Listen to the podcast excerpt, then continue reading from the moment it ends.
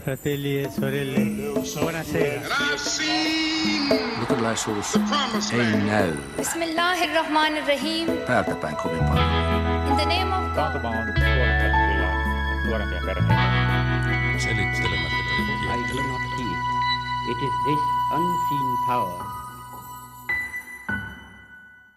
Tällä viikolla nähtiin sekin ihme, kun joukko mielenosoittajia kiipesi eduskuntatalon pylväisiin. Kahdeksan ilmastoaktivistia vaati muiden mielenosoittajien kanssa fossiilitukia pois ja rahoja ratkaisuihin. Poliisiasiahan siitä tuli ja eduskunnan puhemies ärähti, että moinen pylväskiipeily on kerrassaan sopimatonta ja nyt ylittyy kerta kaikkiaan joku raja. Ilmastonmuutos saa monien tunteet kuumenemaan. Lapsetkin alkavat jo lakkoilla ruotsalaisen nuoren Greta Thunbergin innoittamana. Myös uskontojen piiristä löytyy yllättävää ilmastoaktivismia. Kun vedenpinta nousee, Malediivi tuppaa ensimmäisenä. Horisontti kysyy nyt, onko vielä toivoa selvitä tästä aikamme vedenpaisumuksesta, ilmastonmuutoksesta. Tämä ohjelma on siis Horisontti ja minä olen Anna Patronen. Ja minä olen Ilona Turtola.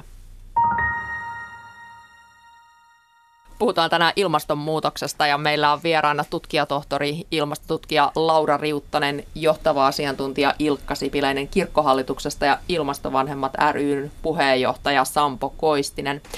Ennen kuin jutellaan teidän kanssa, niin kuunnellaan tähän ensin muutaman nuoren puheenvuoro niin se on niin aivan älyttömän ärsyttävää, kun jotkut puolueet luulee, että me nuoret ollaan tyhmiä eikä ymmärretä mitään, koska ne vaan sanoo tosi aivan älyttömän hienoja niin kuin sanoja ja puheita, mutta sitten kun esim. mennään johonkin äänestykseen, mikä niin kuin vaikuttaa ilmastonmuutokseen, niin heti eräät puolueet ei kannata sitä ja painaa ei-nappia.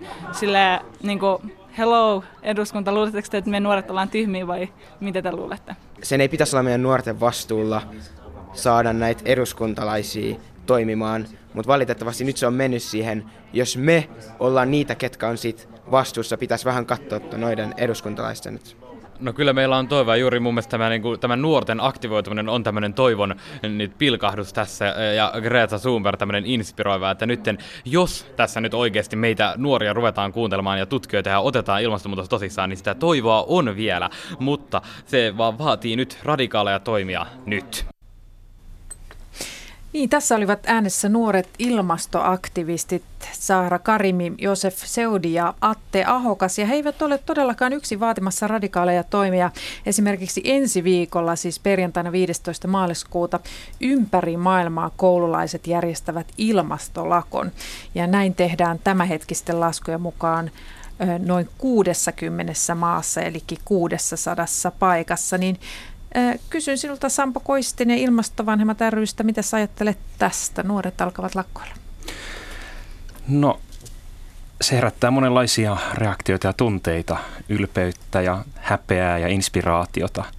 Että tässä on taustalla se, että nuorten vaatimus ilmasto-oikeudenmukaisuudesta ja ilmastotoimista nyt on pohjautuu tosiasioihin, pohjautuu meidän tieteelliseen tutkimukseen ja ymmärrykseen.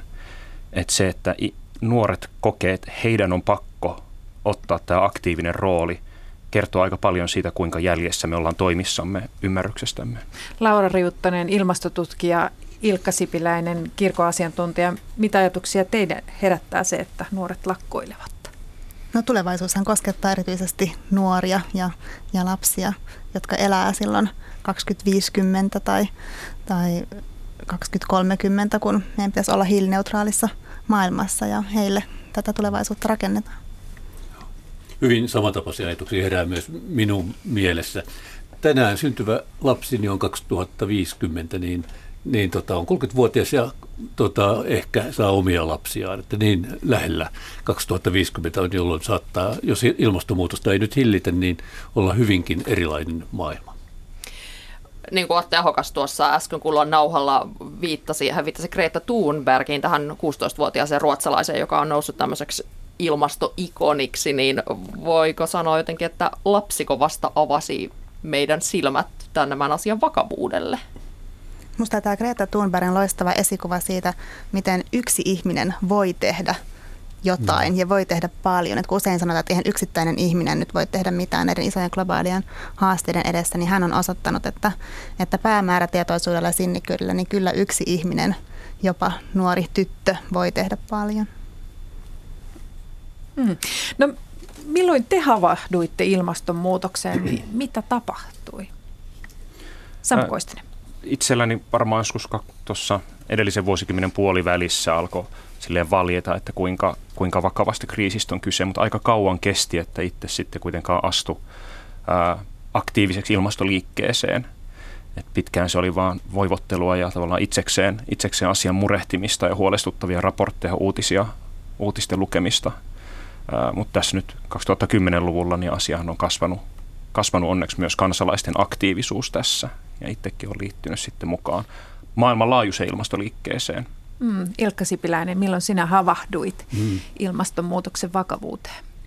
Kunnolla oikeastaan viime syksynä, kun tuli puolentoista asteen raportti, mutta ensimmäisen kerran mä varmaan kuulin tota kesällä 92 kirkkojen maailmanneuvoston tota ympäristökokouksessa, joka oli YK kehitys- ja ympäristökokouksen yhteydessä.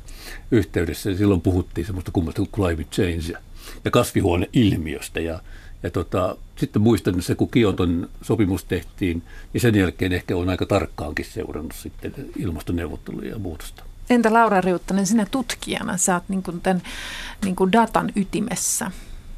Joo, ei mulla mitään niin yhtä tiettyä heräämistä tähän aiheeseen uh, ole ollut, mutta ylioppilaskirjoitusten jälkeen mä lähdin lukemaan fysiikkaa Helsingin yliopistolle ja, ja sitten ekana opiskelukeväänä mä jotenkin päädyin meteorologian perusteiden luennolle. Ja, ja siellä jotenkin mua tosi paljon inspiroi se meteorologiassa, että miten, miten se, se luonnontiede ja, ja fysiikka on, on niin vahvasti läsnä näissä meidän jokapäiväisissä sääilmiöissä ja sitten miten se kaikki, sille kaikille niin kuin motivaatio tässä ajassa tulee mun mielestä ilmastonmuutoksesta. Että ne on niin, niin kuin tärkeä osa tätä meidän, tätä meidän maailmaa, tämä sääjärjestelmien toiminta ja, ja ilmaston tulevaisuus. Että, että musta on tosi hienoa ja motivoivaa, että on saanut tehdä töitä sellaisen alan kuin meteorologia ja, ja näiden ilmastokysymysten parissa ennen kuin laajennetaan tätä perspektiiviä isompaan, isompaan mittakaavaan, niin kysytään vielä yksi tämmöinen vähän henkilökohtaisempi kysymys, eli miten tämä huoli ilmaston tilasta näkyy teidän omassa arjessa? Omissa valinnoissa? Äh, mulla näkyy valinnoissa varmaankin just siinä, että mä on aktiivinen kansalainen. Että ilmastovanhempien linja ylipäätään meillä ei ole kuluttajan kulutustottumusten muokkaaminen tai häpeän herättäminen tai ihmisten syyttelyn tai osoittaminen, vaan että me kutsutaan ihmisiä osaksi kansalaisyhteiskuntaa vaikuttamaan, vaikuttamaan siihen, minkälaisia päätöksiä meidän poliitikot tekee vaatimaan heitä tekemään oman tunnon ja oman tuntomme mukaisia päätöksiä. Et mä näkisin, että taanoin mut kysyttiin, sikin oli Ylen radiohaastattelu, että mikä on, mun, mikä on mun viimeisin ilmastoteko, ja silloin mä sanoin, että mä huudatin ihmisiä kesärannan edessä mielenosoituksessa. Se mm. oli mun ilmastoteko samaan tapaan. Mä oon tosi etuoikeutettu siinä, että mä saan tehdä töitä näiden asioiden e- eteen ihan päivätöikseni ja, ja koko päiväisesti. Ja se on kyllä tosi motivoivaa, että, että saa edistää Suomen ilmastoosaamista omalla työpanoksella. Entä Ilkka, miten sinun arjessasi näkyy huoli ilmaston tilasta? No, jos jatkan samalla linjalla, niin minäkin työkseni saan, tuota ympäristökysymyksiä, kestävän kehityksen ja ilmastokysymyksiä tehdä. Ja, ja tota, on kyllä ihan tärkeä korostus on se, että, että tota, pitää lainsäädännöllä vaikuttaa ja samoin pitää vaikuttaa yrityksiin. Ja vaikkapa itse on ollut muiden kanssa vaikuttamassa kirkkoon.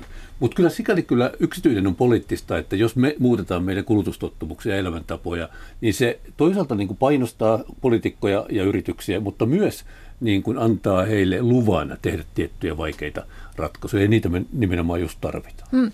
Hei, nyt kun me puhuttiin tuossa, sivuttiin tätä Greta Thunbergia, hänestä on siis tullut tämmöinen lähes globaali ilmiö, hän on tämmöinen ilmasto, ilmastoaktivisti, nuori, hyvin nuori. Mitä ajattelette, mikä niin kuin ilmastonmuutoksen hillitsemisessä on ylipäänsä esikuvien merkitys, ja onko teillä itsellänne esikuvia, Ilkka? ilman muuta niin tota, esikuvat on tärkeitä. Minusta saattaisi olla, olla tota, ää, sveitsiläinen tota, professori Lukas Fischer, joka hyvin pitkään oli kirkkojen maailmanneuvostossa töissä ja sitten vielä vanhoilla päivillä yli 80 niin teki ilmastonmuutoksen eteen, et, eteen töitä. Ää, Baselista kotoisin reformoitu ihminen. Ja toinen voisi olla kirkkojen maailmanneuvoston entinen katolinen isä, kunnes tapasi nykyisen vaimonsa ja kahden lapsen isä tällä hetkellä ja maalikko teologi urugualainen Guillermo Kerber. Hmm. Laura Riuttanen. Joo, mä koen, että tässä ajassa tarvitaan toivoa. Ja se toivo syntyy niistä konkreettisista teoista ilmastonmuutoksen hillitsemiseksi. Siihen me tarvitaan niitä esikuvia, esikuvia, jotka tekee ja, ja, ja luo sitä toivoa meille antamalla niin esimerkkejä siitä toiminnasta ilmastonmuutoksen hillitsemiseksi. Onko sulla joku itselläsi joku no ei ole mitään yhtä, tekijä? Y- y- yhtä tiettyä. Tavallaan tuo Greta Thunberg, joka tuossa mainittiin jo a- aikaisemmin, niin tämmöisenä esimerkkinä siitä, mitä yksi ihminen voi tehdä, niin hän on sillä tavalla uh, esikuva.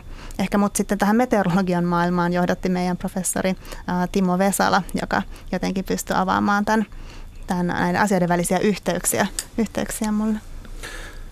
Jaana Lahti, Juha Penttilä, Kaarina Kolle, Hanna Aho.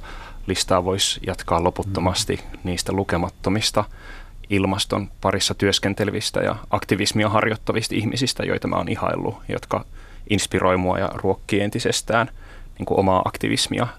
Ja ää, se yhteisö, yhteisö joka, jonka löytää silloin, kun tarttuu toimeen, niin se on, se on valtavan suuri ää, ihailun kohde mulla.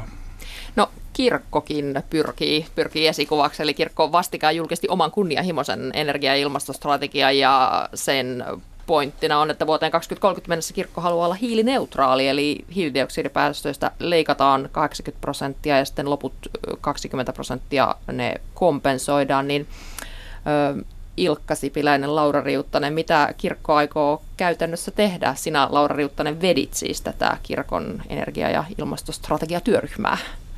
Joo, no tämän uuden energia- ja ilmastostrategian mukaan kirkko nimensä mukaisesti sitoutuu olemaan hiilineutraali vuonna 2030 ja se tarkoittaa, että päästöjä vähennetään 80 prosenttia siihen, siihen mennessä ja loput, mitä ei saada vähennettyä, ne sitten kompensoidaan esimerkiksi kiinnittämällä huomiota kirkon omiin hiilinieluihin eli metsiin mitä muita käytännön toimia, esimerkiksi kirkon päästöistähän suurin osa tulee kiinteistöjen lämmittämisestä, niin esimerkiksi mitä vaikka tähän voi tehdä? Mm. No, se on valtavan merkittävää, jos millä tavalla lämmitetään. Että esimerkiksi Tohmajärven tota, seurakuntakoti niin lämpesi öljyllä, mutta nyt se lämpeää maalämmöllä, niin siinä säästetään 20 000 euroa vuodessa sen jälkeen, kun se on neljässä ja puolessa vuodesta investointi maksettu takaisin. Ja siinä meillä onkin tavoitteena se, että niin kuin kaikissa kir- kirkon eli seurakuntien kiinteistöistä luovutaan öljylämmitystä niin 25 mennessä – ja sitten tota, samoin käytetään tota fossiilitonta sähköä samaan vuoteen mennessä. Ja sillä on iso merkitys. Hei, kuinka kunnianhimoinen tämä strategia on? Näin, näin jos ei ole perehtynyt tällaisten mm-hmm. strategioiden maailmaan, niin ei, ei osaa laittaa tätä nyt mihinkään mittakaavaan. To, me mietittiin silloin sitä, jos mä muistan oikein, niin me oltiin laitettu, että 2040 mennessä niin kirkko olisi ollut, ollut tota, hiilineutraali, mutta kirkon ympäristöpäivät, jossa oli sata kunta ihmistä koolla viime syyskuun alussa, niin ot, sanovat, että älkää nyt ihmeessä niin kuin vaatiko tuollaista, mikä on jo heti jäljessä ajasta, koska moni kaupunki on asettanut 3, 2030 sen tavoitteen. Se on kunnianhimoinen ja se on hyvin vaativa ja sikäli vielä kun seurakunnat on itsenäisiä, se on sitä, mutta kyllä mä luotan, kun piispat on vedonneet pääsiäis- tai paastonajan viestissä tämän puolesta ja heitä aika paljon kuunnellaan ja, ja sitten tilanne on tämä, mikä se on, että ihmisillä on huoli ja ihmiset haluaa toimia, niin mä kyllä uskon, että se on kunnianhimoinen, mutta ei mahdollista. Hei Ilkka, sä olet siis teologi myöskin ja tota, haluanpa kysyä sulta, että onko tämä nyt kirkon ydinalaa niin kuin teologisesti, että kuuluuko ilmast, tai puhe ilmastonmuutoksesta saarnaan? Että jos ajatellaan kirkon pitkää mm. historiaa, niin se on lähinnä kiinnostunut sielujen pelastamisesta. Joo, tota, jotkut on sielujen pelastamisesta ja, ja jotkut jostain ehkä vielä laajemmin niin kuin pela, pelastuksesta. Suomen Evolut-kirkko on määritellyt oman strategiansa ja siinä on kolme asiaa. Asia. Kutsua ihmisiä Jumalan yhteyteen ja auttaa heitä pitämään huolta lähimmäisestä ja auttaa pitämään huolta luomakunnasta. Eli kirkko on itse määritellyt, että, että luomakunnasta huolehtiminen on yksi kirkon ydintehtävistä. Ja sikäli kirkko ollakseen kirkko niin tekee sitä. Mä muistan, että mun rippikoulussa muinoiden, niin suunnilleen sanottiin noin kolme samaa asiaa. Ja että lähimmäistä huolehtiminen ja, ja tota, luomakunnasta huolehtiminen on kristityn tehtävä. Sinä Sampo olet tosiaan täällä meidän keskustelussa ilmastovanhempien edustajana, mutta kerroit, että olet, olet myös buddhalainen ja kuulut liikkeeseen nimeltä Vihreä Buddha, niin onko siis buddhalaistenkin joukossa ympäristöliikehdintää? Joo, ja kasvavissa määrin niin kuin ympäristöliike muutenkin, niin myös, myös buddhalaisissa piireissä on äh, herätty laajemmin, laajemmin ilmastokriisiin ja ilmastonmuutoksen uhkaan. Hmm. Miten, se, niin kuin, miten se havaitaan, että on herätty tähän kriisiin? Että on erinäisiä tällaisia, niin kuin esimerkiksi meidän Vihreä Buddha, niin luki, lukuisia erilaisia aloitteita ympäri maailmaa. Uh, Dharma Action Network for Climate Engagement for, esimerkiksi, tai monia muita ympäri, ympäri maailmaa. Mahtuuko tämä vihreä ajattelu buddhalaisuuden sisälle opillisesti? Mitä sä ajattelet? No buddhalainen oppi on aika, se on tosi vanha perinne, 2500 vuotta ja hyvin, hyvin niin kuin monia perinteitä, että sitä ei voi tiivistää sinänsä tai käsitellä mitenkään, mitenkään niin kuin yksioikoisesti.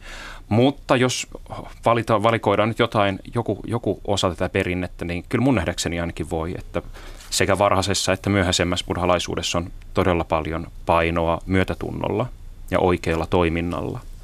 Ja kauniita, kauniita opetuksia siitä, kuinka harjoittaja antaa äh, ikään kuin nämä ohjakset myötätunnolle elämässään, mikä tarkoittaa, että katsoo, että millä tavalla omassa elämässä voi vähentää kärsimystä itsessä ja muissa. Ja se ei ole pelkästään kaunis intentio, vaan ne intentiot, aikomukset on nimenomaan se, mistä meidän toiminta kumpuaa. Ja jos mun toiminta kumpuaa siitä, että mä haluan vähentää kärsimystä maailmassa, niin silloin ilmastonmuutos on väistämättä listalla. Hmm. Onko tämä muuten länsimainen il- ilmiö buddhalaisuuden äh, sisällä, e-, että tällä tavalla aktivismin kautta yritetään lievittää – maailman kärsimystä itsen ja muiden?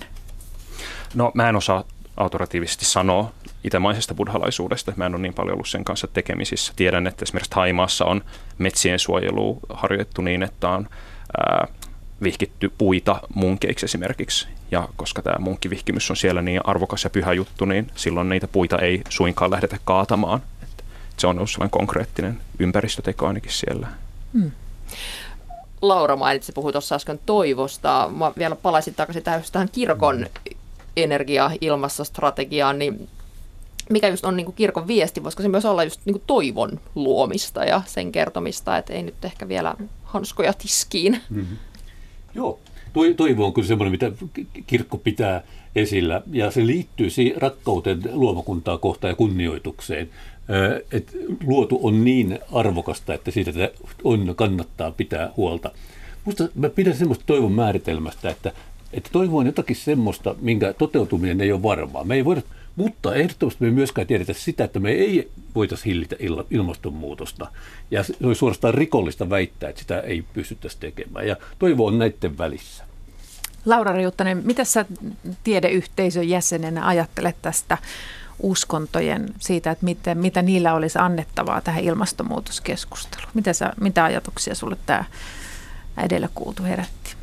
No kyllä, jos me halutaan rajata ilmaston lämpeneminen puoleentoista asteeseen tai edes kahteen asteeseen, niin tarvitaan todella huomattavia to- toimia ilmastonmuutoksen hillitsemiseksi ja kasvihuonekaasupäästöjen vähentämiseksi. Ja ka- kaikkia toimijoita tarvitaan siihen työhön, että, että meillä ei ole mitään yhtä ratkaisua tai riitä, että joku muu tekee jotain, vaan kaikkia tarvitaan siihen, siihen yhteistyöhön. Ja, ja kirkot ja, ja uskonnot on huomattavia toimijoita meidän yhteiskunnassa, että, että ja on, on ollut tosi iloinen siitä, miten kirkko on lähtenyt nyt mukaan tähän ilmastotalkoisiin, että, että, että tälle meidän strategiallekin niin tuota, vastaanotto on ollut hyvin positiivista. Ihmiset on kokenut tosi motivoivana sen, että kirkko on asettanut tämmöiset, tavoitteet ja lähtenyt konkreettisesti tähän ilmastotyöhön.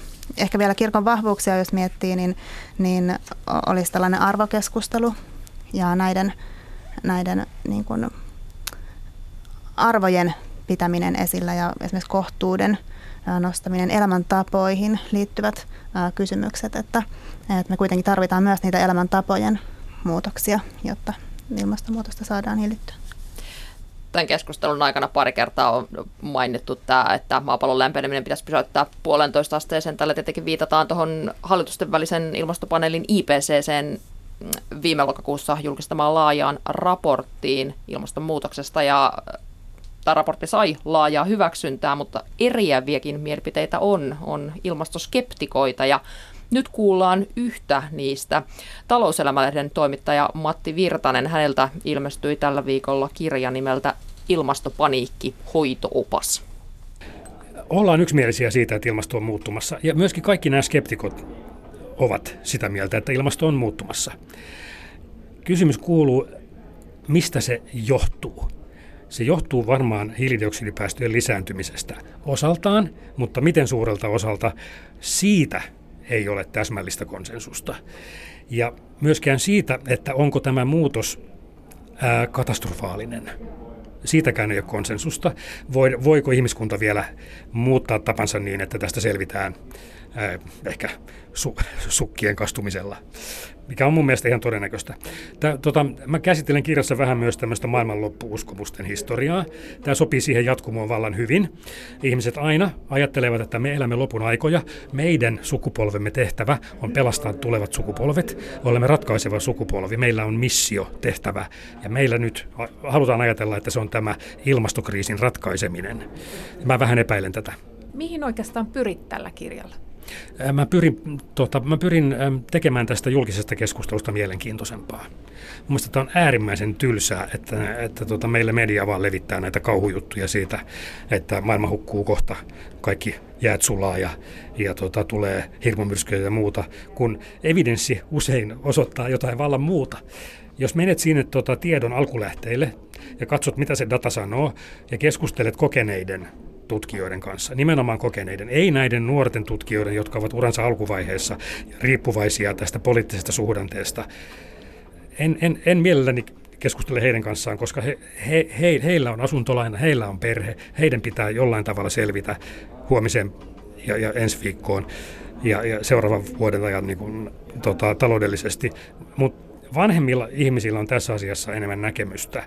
Ja se viesti, mikä tulee vanhemmilta luonnontutkijoilta, on melkein yksilitteisesti, että tässä asiassa on liioteltu. Ihmiset on pantu pelkäämään aivan suotta. Mä en, mä en usko, että okei, oletetaan, että, että ilmastonmuutos on, on katastrofaalinen uhka.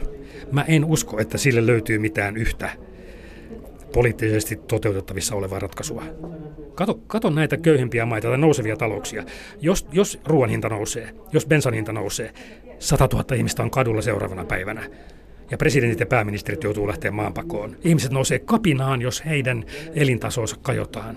Miten sä saat venezuelalaiset, eteläafrikkalaiset, egyptiläiset, taimaalaiset niin kuin luopumaan jostakin, kun heidän elämänsä on nyt paranemassa. Vihdoinkin he pääsee lähivuosikymmeninä läntisen teollisuusmaiden tasolle. Ei tule tapahtumaan. Kato Kiinaa. Mä, siis okei, okay, Suomi voi yrittää näyttää esimerkkiä, mutta mä en vaan usko, että kiinalaiset niin katsoo meihin ja päättänyt, että teemme sitten kun suomalaiset tekevät. No niin, tässä oli äänessä ilmastoskeptikko, talouselämälehden toimittaja Matti Virtanen, jolta on tällä viikolla tullut ilmastokriittinen haastattelukirja. Ja hän ei nyt hirveästi antanut painoarvoa nuorille tutkijoille, niin mitä tästä tuumaat Laura Riuttanen, onko tutkimuksesi poliittisten suhdanteiden varassa? No harvoin nyt tutkimuksella pääsee rikastumaan, rikastumaan että ei ilmastotutkimuksella eikä millään muullakaan, muullakaan tutkimuksella. Että tätä en nyt ihan ostanut tätä, tätä väitettä tässä. Mm, hän kritisoi tätä maailmanlopulla pelottelua ja, ja maailmanlopun saarnaamista. Ehkä se pelottelu tai, tai panikointi nyt ei ole järkevä, järkevä toimintatapa, mutta kyllä jos lukee tätä ilmastutkijoiden viime syksynä julkaisemaa puolentoista asteen raporttia, niin kyllä sieltä käy selväksi, että me tarvitaan huomattavan isoja toimia ilmastonmuutoksen hillitsemiseksi ja huomattavan ripeällä aikataululla. Ja kyllä tämä ilmastotutkijoiden viesti tulee ottaa, ottaa vakavasti.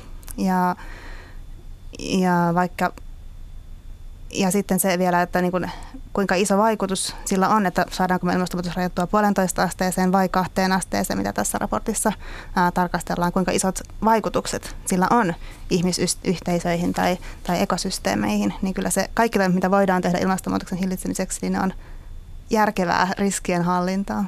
Nyt on tämä Matti Virtanen sanoi tässä, että ei ole olemassa konsensusta siitä, että kuinka paljon ihmisen työt vaikuttavat tähän ilmastonmuutokseen. Niin mitä sanot siihen? No kyllä tämä on ihan selvää, että tämä nykyinen ilmaston lämpeneminen johtuu ihmiskunnan aiheuttamista kasvihuonekaasupäästöistä. Eli ilmakehässä hiilidioksidi ja muut kasvihuonekaasut, ne vaikuttaa ilmakehän säteilyn kulkuun ja nostaa maapallon pintalämpötilaa. Ja kun me ollaan poltettu sitä maankuoresta löytyvää hiiltä, siis kivihiiltä tai, tai öljyä, joka kun se palaa hapen kanssa muodostaa hiilidioksidia, niin me ollaan lisätty huomattavasti ilmakehän hiilidioksidipitoisuutta, joka sitten nostaa maapallon pintalämpötilaa. Entä mitä meidän muut keskustelijat ajattelee siitä, että Virtanen veti tuossa tämän aika klassikon esiin, eli aina tämä Kiinakortti, että no mitä mm. väliä, mitä minä teen, kun on kiinalaiset, niin mitä ajatuksia herättää? No ympäri maailmaa on ilmastoliikkeitä. Et me ollaan Suomessa ja pidetään Suomen, Suomesta huolta ja meidän osallistumisesta kansainväliseen politiikkaan toivottavasti huolta. Ja Kiinassa on omat, omat aktivistinsa ja Kiinassa on omat toimeensa. Ja kyllä se tapahtuu kaikkialla maailmassa, myös, myös Egyptissä, myös Etelä-Afrikassa, myös Venezuelassa. Että ei se ole silleen, että me ollaan, me ollaan mukaan ainoita. Ja Suomella erityisesti tällaisena rikkaana, korkeasti kouluttuna länsimaan on erinomaiset mahdollisuudet olla paljon omaa painoa suurempi tekijä ilmastopolitiikassa kansainvälisesti. Ei pelkästään siksi, että nyt jälkimmäinen puolivuotinen ollaan EUn puheenjohtajamaa, vaan mu- muutenkin. Ilkka Sipiläinen. Kristinuskoon kuuluu jollakin tavalla se, että me ei tehdä parannuksia, parannusta muiden synneistä, vaan se muutetaan itse niin kuin tehdään se, mitä voidaan. Jeesuksen esimerkki siitä, että, että joku hautaa talenttinsa eikä tee sillä yhtään, yhtään mitään varmuuden vuoksi, niin olisi vähän sellaista, että me ei puhuttaisi ilmastonmuutokseen. Hän ei suuremmin arvostanut siinä tarinassa niin sitä, joka näin teki. Ja, ja tota, jäin myös miettimään, se, se aika tätä nuorten tutkijoiden dissaamista mun mielestä kannattaa kuunnella nuoria tutkijoita, kannattaa kuunnella keskikäisiä tutkijoita ja kannattaa kuunnella vanhoja tutkijoita, mutta ennen kaikkea hyvinkin tarkkaan nuoria, nuoria tutkijoita. Sitten voi tulla uutta. Meillä on Lauran kanssa ollaan jäseninä luonnontieteilijöiden teologien keskustelukerhossa, missä on mukana vanha tutkija, eli täsmälleen mun ikäinen viime vuonna 60 täyttänyt akateemikko Markku Kulmala, ja en ole kuullut hänen koskaan väittävän, että ilmastonmuutos niin jotenkin sitten olisikin aprillia, vaan nimenomaan puhuu samalla tavalla kuin 99,99 prosenttia ilmastotieteilijöistä. Entä hänen tämän Matti Virtasen ajatus siitä, että jokaisella sukupolvella on oma maailmanloppuunsa ja, ja jokaisen on koettava ää, niin kuin, halua pelastaa seuraava sukupolvi? Mitä siitä ajattelitte? No olispa, olispa niin, että kyse olisi vasta mm. myyttisestä uudelleen tulemisesta. Meidän pitää tehdä syklisesti tällainen juttu, mutta maailma on erilainen kuin koskaan ennen. Et koskaan ennen maailmanhistoriassa kasvihuonekaasut ei ole ihmisen toiminnasta noussut tälle tasolle. Se on mm. jälleen kerran niin kuin mitattavissa oleva fakta ja myös on arvioitavissa hyvin melko luotettavasti, mihin suuntaan tilanne on menossa, jos tälleen jatketaan. Että et olisi kiva, jos, jos, jos se olisi jotain, mitä meidän ei tarvitsisi tehdä, mutta itse asiassa meidän tarvitaan hirveän paljon tosi nopeasti. Mitä te ajattelette tästä ristiriidasta, eli että moni meistä jollakin tasolla ainakin tietää, että mitä nyt pitäisi omassa elämässä tehdä tai laajemmin, jotta ilmastonmuutosta hillitään, mutta sit silti ei ole kuitenkaan niin kuin valmis tekemään mitään. Eli tämä tämmöinen ristiriita, että jotain tarttisi tehdä, mutta sitten ei ehkä kuitenkaan ole valmiita tekemään, niin mitä te ajattelette tästä? Ilkka Sipiläinen. No, elämä on sellaista, ihmiset on sellaisia, mutta luterilaisuudessa ajatellaan sillä tavalla, että tota, hyvinvointivaltion tehtävä on myös niin kuin auttaa ihmisiä rakastamaan toisiansa. Jos veronmaksu olisi tota vapaaehtoista, niin voisi olla, että tässä kuussa mulla ei olisi siihen varaa, ja eikä ens, ensikään kuussa ole kaikenlaisia menoja, mutta nyt kun se viedään minulta, niin mä maksan sitä ilolla. Ja samalla tavalla pitää auttaa ihmisiä elämään sillä tavalla, että, että ne ottavat ilmaston huomioon lainsäädännöllä ja vero, verotuksella ja muilla, muilla keinoilla. No hei, esimerkiksi suomalaiset syö lihaa enemmän kuin koskaan. Eli periaatteessa vaikka meillä on tämä nyhtökaura hype, mm. niin siitä huolimatta lihaa syödään enemmän kuin koskaan. Ja, ja sitten tämä su- suomalaisten niin kuin ylikulutuspäivä, se on vuosittain jo huhtikuussa – ja tämä ylikulutuspäivähän se on ajankohta, jona ihmisten luonnonvarojen kulutus ylittää laskennallisesti maapallon biokapasiteetin, eli kyvyn tuottaa uusiutuvia luonnonvaroja ja käsitellä näitä fossiilisten polttoaineiden käytön aiheuttamia kasvihuonekaasupäästöjä. Ja suomalaisten ylikulutuspäivä on nelisen kuukautta maailman keskivertoa aiemmin. Varmaankin johtuu siitä, että me ollaan täällä pohjoisessa ja on kylmä ja sitten tämä liikenne. Mitä tämä herättää teissä? Myös, myös riippuu meidän kulutuksesta, että kulutus on aika iso, iso tekijä tuossa, että me yksinkertaisesti ostetaan paljon asioita, jotka, joiden tuottaminen on pää, aiheuttanut päästöjä – eikä pelkästään se, että me ollaan täällä pohjoisessa, niin kuin Ilkka aiemmin mainitsi, että, että seurakunnat alkaa lämmittää maalämmöllä enemmän ja vähemmän öljylämmityksellä, niin kyllä se myös, että millä tavalla siihen kylmyyteen vastataan tai lämmityksen tarpeeseen. Että kyllä meillä on kaikki, kaikki työkalut meidän yhteiskunnan muuttamiseen vähäpäästöiseksi. Että ei se ole kiinni siitä, ettei, ettei se olisi mahdollista. Niin, mutta muututaanko me muuten kuin pakolla? pakko on huono, huono. Sitten se herättää ihmisten vastarintaa. Mutta vähän voi ohjailla sillä, että tehdä help, ehkä houkutella, se voisi olla se parempi, houkutella niin kuin toimimaan oikein, tehdä se helpoksi ja mahdolliseksi. Ja sitten ehkä luoda sellaista mielikuvaa, että ei semmoinen elämä, joka mahtuu tälle maapallolle, niin on ilotonta, vaan siihen mahtuu hurjan paljon, paljon niin kuin hyvää ja hienoa. Sanotaan nyt vaikka, että semmoinen kiinteistö, joka lämpeää maalämmöllä, niin kyllähän se huomattavasti miellyttävämpi on kuin semmoinen, joka lämpiää öljyllä. Mitä sä Laura Riuttanen ajattelet ylipäänsä tästä, että tiedämme mitä meidän tulisi tehdä, mutta emme tee?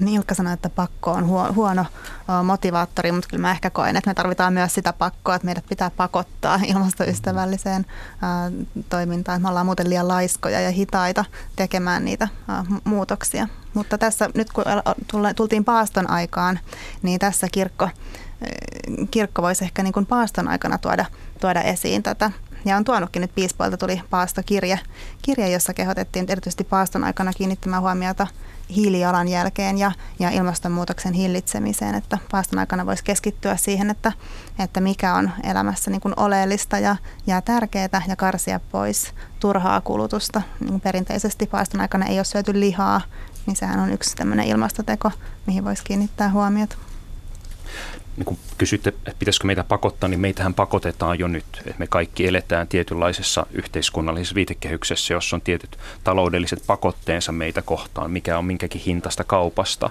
kaupassa, mi, millä, miten me voidaan valita edes asioita. Helsingin, Helsingissä kantakaupungissa asuvat ei juurikaan voi valita, etteikö niiden taloja lämmitettäisi kivihiilellä hiili, hiili, hiilivoimalla. Et siinä, siinäkin pakotetaan jo, että joka tapauksessa meitä ohjataan ja pakotetaan, ei kukaan ole sinänsä irtonainen tai täysin niin kuin itse päätösvaltainen täällä.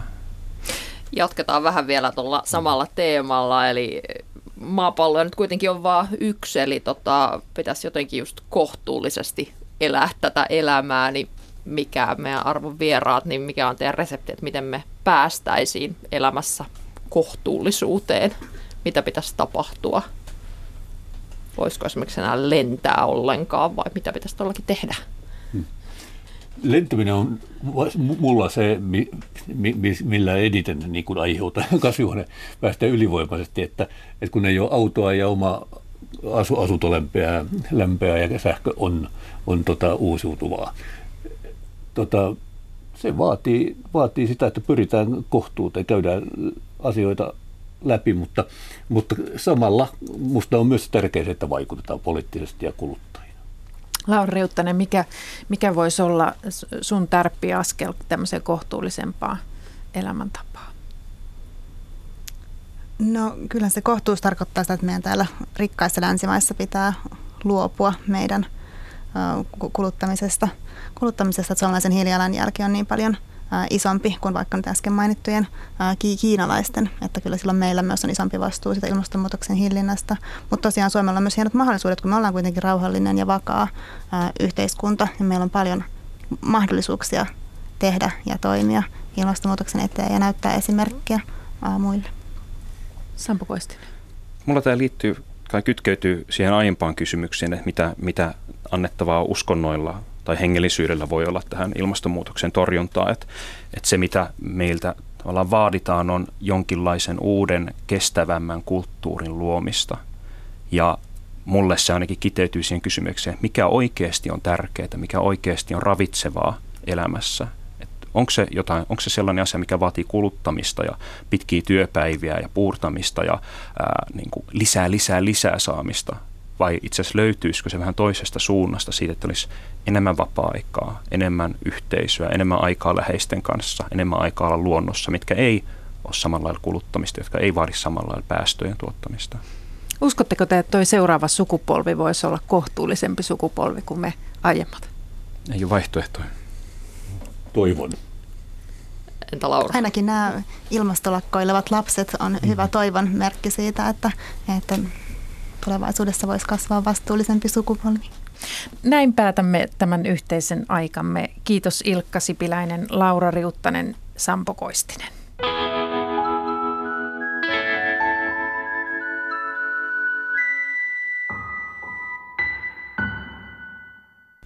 Kuunnellaan hieman lisää aiemmin tässä lähetyksessä tavattujen Sahra Karimyn, Josef Seudin ja Atte Ahokkaan ajatuksia ilmastonmuutoksesta.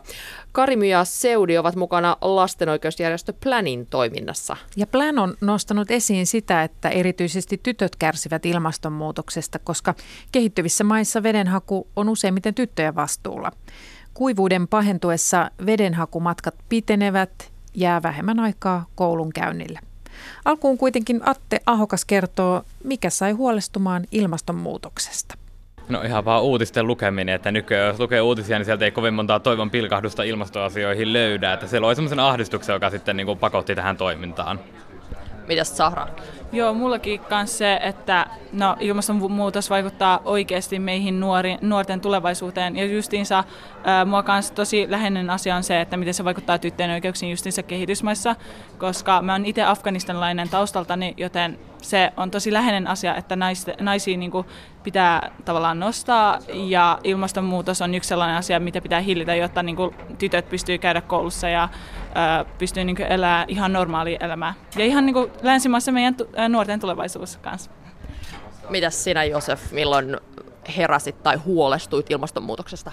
No mulla itse asiassa silloin, kun mä menin tähän Planin lastenhallitukseen, missä mä opin enemmän, mä menin sinne, kun mä olin huolestunut tasa-arvoista kehitysmaista. Ja sitten tää lastenhallituksessa mä opin paljon enemmän ilmastonmuutoksesta. Ja sitten se tuli mulle niin kuin lähemmäksi. Totta kaikki sen ikäisiä, että ette voi vielä vaaleissa äänestää, mutta mitä te toivotte, että poliitikot tekisivät ilmastonmuutoksen hillitsemiseksi? Ja on, onko tehty vielä riittävästi tähän mennessä, jos vaikka Atte aloittaa? No ei tietenkään ole tehty riittävästi. Meidän päästövähennykset on niinku ihan niinku, menee, meillä on nyt kymmenen, reilu kymmenen vuotta aikaa oikeasti tehdä niin radikaaleja pää, niinku päästövähennyksiä ja ne pitäisi vaan aloittaa, että yksinkertaisesti, että kaikilla yhteiskunnan osa-alueilla pitää radikaalisti vähentää päästöjä. Se ei ole sen monimutkaisempaa samaa mieltä Ateen kanssa ja sille ihan niin kuin lyhyesti sanottuna tekoja ei korupuheita päättäjille. Haluatko Josef lisää vielä jotain? No siis mä oon ihan samaa mieltä ja sit mun mielestä kans poliitikot tosi usein sanoo, että joo, joo, se on tärkeä asia, mutta sitten tarvii just niitä konkreettisia lupauksia ja tekoja. No mitä meistä jokainen omassa elämässään voisi tehdä ilmastonmuutoksen hillitsemiseksi? No tässä niin kuin voi lähteä yhteiskunnalliseen vaikuttamiseen, äänestää sellaisia ihmisiä, jotka oikeasti tekee konkreettisia ilmastotekoja, ja sitten niin tota, just yhteiskunnallinen vaikuttaminen vähän niin kuin pakottaa päättäjiä, että nyt on pakko, ja sitten tietysti voi tehdä näitä elämäntapaan muutoksia, mutta tässä kumminkin me tarvitaan nyt radikaaleja yhteiskunnallisia muutoksia, johon täytyy saada koko yhteiskunta mukaan. Mä kysyn itse sulta Atte vielä just tuosta yhteiskunnallisesta vaikuttamisesta. Ootko tehnyt just jotain semmoista näkyvämpää? Esimerkiksi täällä eduskuntatalon portailla on aina perjantaisin semmoinen ilmastolakko, niin ootko osallistunut? Olen osallistunut useammankin kerran ja olen järjestämässäkin nyt 15.3. kansainväliseen ilmastolakkoon isoa lakkoa eduskuntatalolle. Ja sitten olen omalla paik- kotipaikkakunnalla Jokioisissa pitänyt ilmastolakon ja muutenkin tällä tavalla. Ihan niin kuin yritän saada näitä ilmastolakkoja ja nuorten ääntä esiin ilmastokeskustelussa ihan niin kuin kaikkialla, niin kuin tässäkin nyt. Kysyn kohta lisää tuosta ilmastolakosta, mutta mä kysyn sitä ennen Sahralta ja Josefilta, että mitä mieltä te olette, just mitä jokainen voisi omassa elämässään tehdä ilmastonmuutoksen hillitsemiseksi? No ainakin jokainen meistä voisi katsoa puolueita, että miten mieltä ne on ilmastonmuutoksesta ja äänestää niitä puolueita, jotka niinku ottaa ilmastonmuutoksen tosissaan. Ja sitten ihan arkielämässä voisi niinku käyttää enemmän julkisia liikennekulkuja ja sitten muutenkin niin kuin, vaikuttaa esim. joidenkin järjestöjen kautta. Justiinsa Plan International on yksi sellainen, missä puhutaan tosi paljon ilmastonmuutoksesta. Ja sitten ihan vaan perjantaisin menemällä tuonne eduskunnan portaille ja osoittamaan mieltä. Entä Josef? No joo, on niitä aina niitä perustellaisia pieniä, mitä voi tehdä, vähentää lihansyöntiä, muovin käyttöä ja käyttää julkisia. Mutta sitten kans jos haluaa oikeasti aktivoitua ja jos on motivoitunut, mun voi just alkaa jo miettiä, vaikka ei saisi vielä äänestää, voi alkaa miettiä, että mitä voi äänestää sitten, kun saa äänestää. Ja just tällaisia järjestöjä, esimerkiksi Planil, missä me tuetaan ilmastonmuutoksen niin kuin, kannalta, niin, ja sitten voi yrittää katsoa, jos pääsisi sellaiseen tai miten voi tehdä kunnolla isoja vaikutuksia. Atte mainitsi tuossa 15.3. koittavan koululaisten ilmastolakon, niin mitä silloin on siis luvassa? Ympäri Suomea tulee niin, tota, nuorten järjestämiä ilmastolakkoja ja sitten niin, tota, nyt on vielä suunnitelmat vähän auki, mutta yritämme saada oikein ison näkyvän lakon sitten tänne Helsinkiin ja nyt vähän niin kuin nyt tämä, että enemmän tekoja vähemmän sanoja, että nyt päättäjiä täytyy pakottaa tekemään ilmastotekoja, koska nyt siihen ei ole pystytty tai haluttu, niin nyt nuorten on aika niin kuin oikeasti ryhtyä toimeen. Ja kerrotaan tähän loppuun vielä, että Helsingin piispa Teemu Laajasalo tuomittiin tämän viikon maanantaina Helsingin käräjäoikeudessa 20 päiväsakkoon tuottamuksellisesta kirjanpitorikoksesta. Tuomion mukaan Laajasalon yrityksestä eli TL Opetus Oystä lähti useina vuosina virheellistä tietoa verottajalle. Virheet korjattiin joulukuussa 2017. Tuottamuksellinen kirjanpitorikos tapahtui vuosina 2014-2017 jolloin Laajasalo toimi Kallion seurakunnan kirkkoherrana. Syyttäjä oli vaatinut Laajasalolle 35 päiväsakkoa. Käräjäoikeus päätyi kuitenkin alentamaan tuomiota, koska sen mukaan Laajasaloon kohdistuneiden rikosepäilyjen saama julkisuus nousi kohtuuttomiin mittoihin. Ja horisontti jälleen ensi viikolla. Tämäkin lähetys löytyy Yle Areenasta, jossa voit kuunnella sen missä vain Malediveillakin. thank you